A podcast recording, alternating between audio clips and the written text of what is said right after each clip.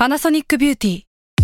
มากกว่าเครื่องเป่าผมด้วยนาโนอีเทคโนโลยีล่าสุดที่จะเปลี่ยนทุกประสบการณ์ที่คุณเคยมี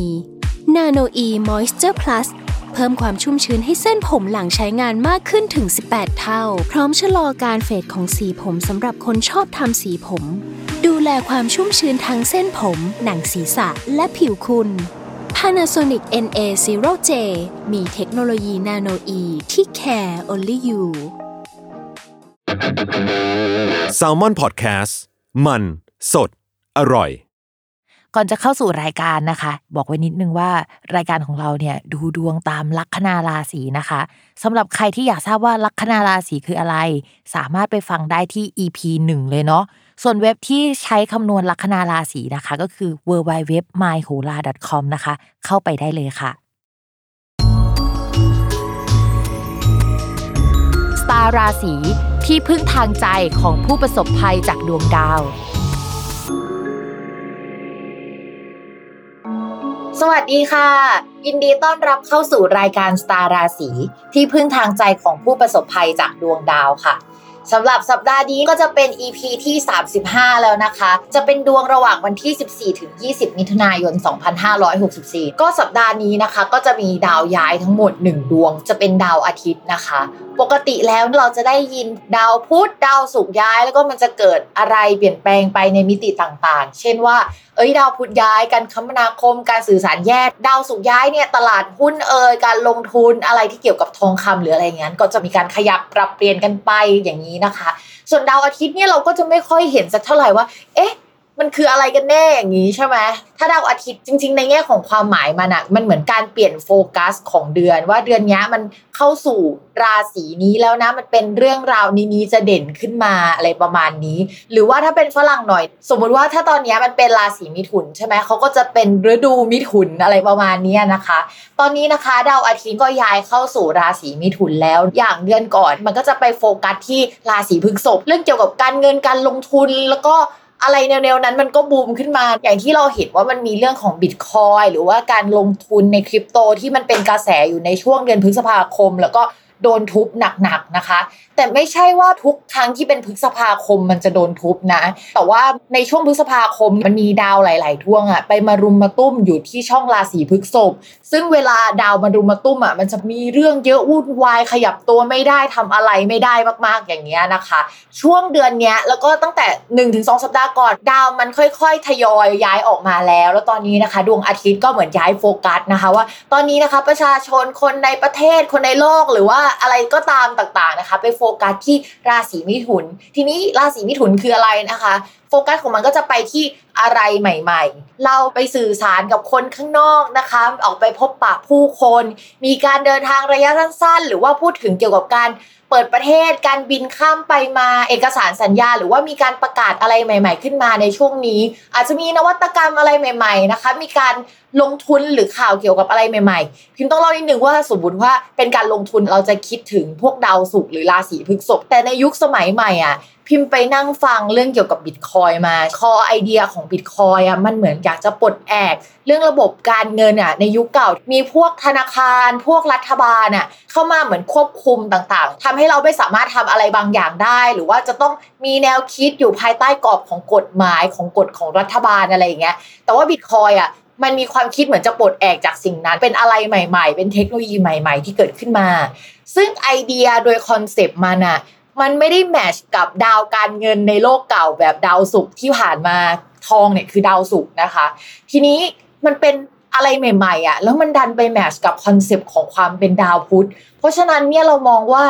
ก็มีความเป็นไปได้นะ ที่เดือนนี้คนก็ยังโฟกัสไปที่การลงทุนเหมือนกัน แต่ว่าเป็นการลงทุนแบบดาวพุธ อะไรที่มันดูเป็นเครือข่าย การสื่อสาร การคมนาคม หรือการเดินทางระยะสั้น ๆ อะไรแนวนี้รวมถึงบิตคอยน์ และถ้าประเด็นในประเทศไทยเนี่ยก็อาจจะมีประกาศอะไรที่เกี่ยวกับการเปิดกิจการหรือปิดกิจการ หรืออะไรแนวๆนี้เข้ามาเหมือนกับว่าเป็นเรื่องใหญ่ ๆ ที่จะต้องพูดคุยกันน่ะนะคะ จริงๆ เรื่องการเปิดกิจการหรือว่าการกลับมาขยับเคลื่อนไหว มันก็เกิดขึ้นได้นะคะ เนื่องจากสัปดาห์นี้เนี่ยเป็นสัปดาห์ที่ดาวพุธกลับมาเดินเป็นปกติแล้ว อันแรกก็คือดาวอาทิตย์ย้ายเข้าสู่ราศีมิถุน ซึ่งราศีมิถุนมีดาวประจำตัวเป็นดาวพุธนะคะ อันนี้คือข้อแรก ข้อที่ 2 ดาวพุธเป็นปกติ นั่นก็หมายความว่าโอเค อะไรที่มันไม่สามารถเคลื่อนไหวได้ในก่อนหน้านี้มันก็จะสามารถเคลื่อนไหวได้แล้วนะคะ แต่ว่ามันก็ยังเคลื่อนไหวได้ไม่ดีด้วยความที่ว่าดาวพุธอะยังไม่ย้ายราศี คือยังอยู่ในราศีเดิมคือราศีพฤษภนะ แต่เดินปกติ และก็ยังเจอกับราหูที่เป็นดาวเกี่ยวกับเจ้ากรมข่าวลืออยู่ข่าวลือมันก็ทำงานมาตลอดในช่วงตั้งแต่เดือนพฤษภาคม เราก็ได้ยินตั้งแต่ข่าวเกี่ยวกับการลงทุน แล้วก็ข่าวลืออะไรต่างๆ ที่เราได้ยินมานะคะคราวนี้เราว่ามันยังไม่หมดไป เพราะว่าถ้ารอให้มันหมดไปอะจะต้องรอให้ดาวพุธอะย้ายออกมาหรือว่าอยู่ไกลๆจากราหูก่อน ซึ่งเอาจริงๆนะคะ เราดูว่าตอนนี้องศาของดาวพุธกับราหู ในสัปดาห์นี้มันคือใกล้กันมาก เพราะฉะนั้นคิดว่าข่าวลือยังคงทำงานอยู่นะคะ ยังไงก็ต้องระมัดระวังด้วย ใครที่ลงทุนในพวกคริปโตเคอเรนซียังไงก็ต้องระมัดระวังอีกอยู่ดีนะคะ เพราะว่าพิมพ์ไปสังเกตมาแล้วว่าทุกครั้งที่ดาวมันเดินอยู่ในองศาประมาณนี้นะคะ แล้วก็พิมพ์ลอง backtest กลับไปเนี่ยมันจะสัมพันธ์กับการตกอยู่เหมือนกัน ยังไงก็ต้องระมัดระวัง โอเค เราอัปเดตกันว่าดาวพุธกลับมาเดินปกติ แต่ว่าเราไม่ได้บอกว่าวันไหนนะคะ ก็ดาวพุธกลับมาเดินเป็นปกติในวันที่ 16 มิถุนายน อันนี้คือข่าวดีที่ยังไม่ได้ดีร้อยเปอร์เซ็นต์นะ อย่างน้อยมันก็ขยับนิดนึงล่ะ แต่ว่าข่าวร้าย อันนี้ร้ายจริงนะคะ ก็คือดาวพฤหัสค่ะ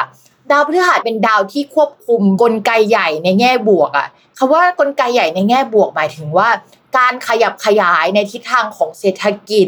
ของภาพรวมที่มันเดินไปข้างหน้าอะไรที่มันเป็นใหญ่ๆอะค่ะ มันก็เดินไม่ปกติเหมือนที่ผ่านมาแล้วเอาหลายคนอาจจะถามว่าที่ผ่านมามันเดินปกติแล้วหรอวะไอ้ที่เดินปกติเนี่ยมันก็ไม่ใช่เศรษฐกิจดีนะ ใช่มันอาจจะเศรษฐกิจไม่ดีในแง่ของการที่เราเป็นคนตัวเล็กนึกออกไหมแต่ว่าคนใหญ่ๆอะอาจจะไม่ได้รู้สึกหรือได้รับผลกระทบขนาดนั้น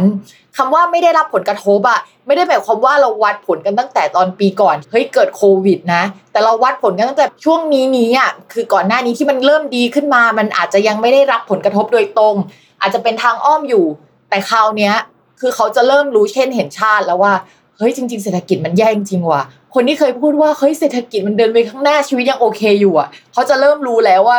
มันไม่ใช่อย่างที่คิด อะไรที่มันเหมือนขยับขยายไปก่อนหน้านี้ มันอาจจะเป็นการขยับขยายแบบหลอกลวงประมาณหนึ่งแล้วเราก็จะเริ่มเห็นแล้วว่ากราฟของมันค่อยๆชะลอตัวลง ทีนี้เมื่อสัปดาห์ที่แล้วพิมพูดไปว่าความสัมพันธ์ระหว่างดาวพฤหัสกับการย่อตัวหรือว่าการหดตัวของคนที่ติดเชื้อโควิดใช่ไหมว่ามันสัมพันธ์กันว่าถ้าดาวพฤหัสอะมันไม่เดินไปข้างหน้า ช่วงที่มันชะลอตัว มันมีแนวโน้มว่าจะติดน้อยลงแต่สำหรับปีนี้พิมพ์ก็ไม่รู้เหมือนกันนะ เอาจริง ๆ คือพิมพ์พูดไปแล้วสัปดาห์ที่แล้วว่า มันอาจจะเป็นแบบนั้น แต่ด้วยความที่ปีนี้มันเป็นปีที่ดาวพุธดาวประจำประเทศของเราอะนะทุกคนมันเป็นดาวกาลกินี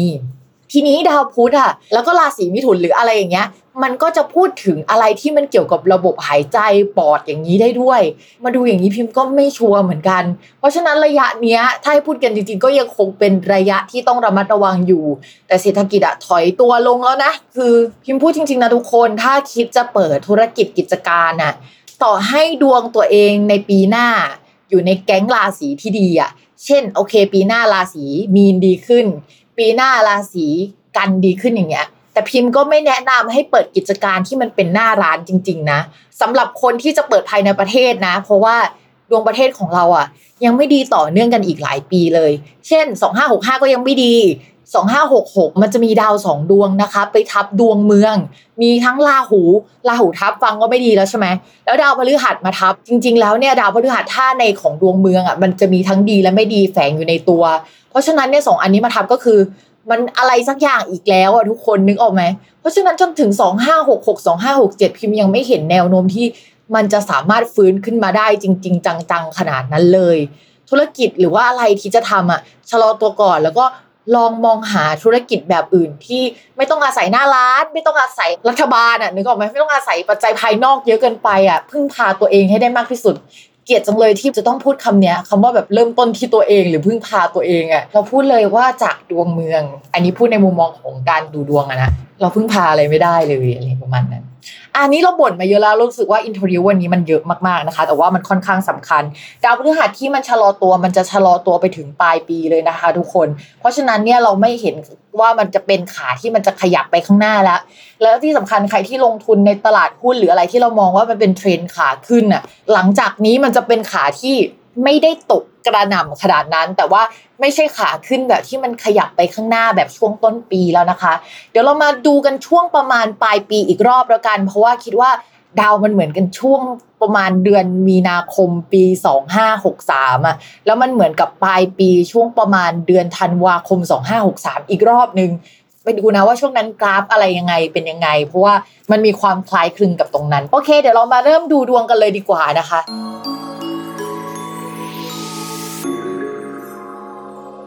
สำหรับคนที่เกิดลัคนาราศีมังกรนะคะคืนนี้ตอนนี้ดาวประจำตัวของคนราศีมังกรอยู่ที่ราศีมังกร แต่ว่ามันเดินถอยหลังแล้วนะคะ เราก็เริ่มประมวลรวมผลแล้วล่ะว่า อะไรที่เราทำอยู่ในตอนนี้นะคะ มันอาจจะไม่ได้เวิร์กแล้วมันอาจจะถอยหลัง เราอาจจะต้องกลับมาฟื้นฟูลองคิดอะไรเยอะๆนิดนึงว่าเราจะไปทางไหนต่อ แต่ยังไปไม่ได้นะคะ ยังเป็น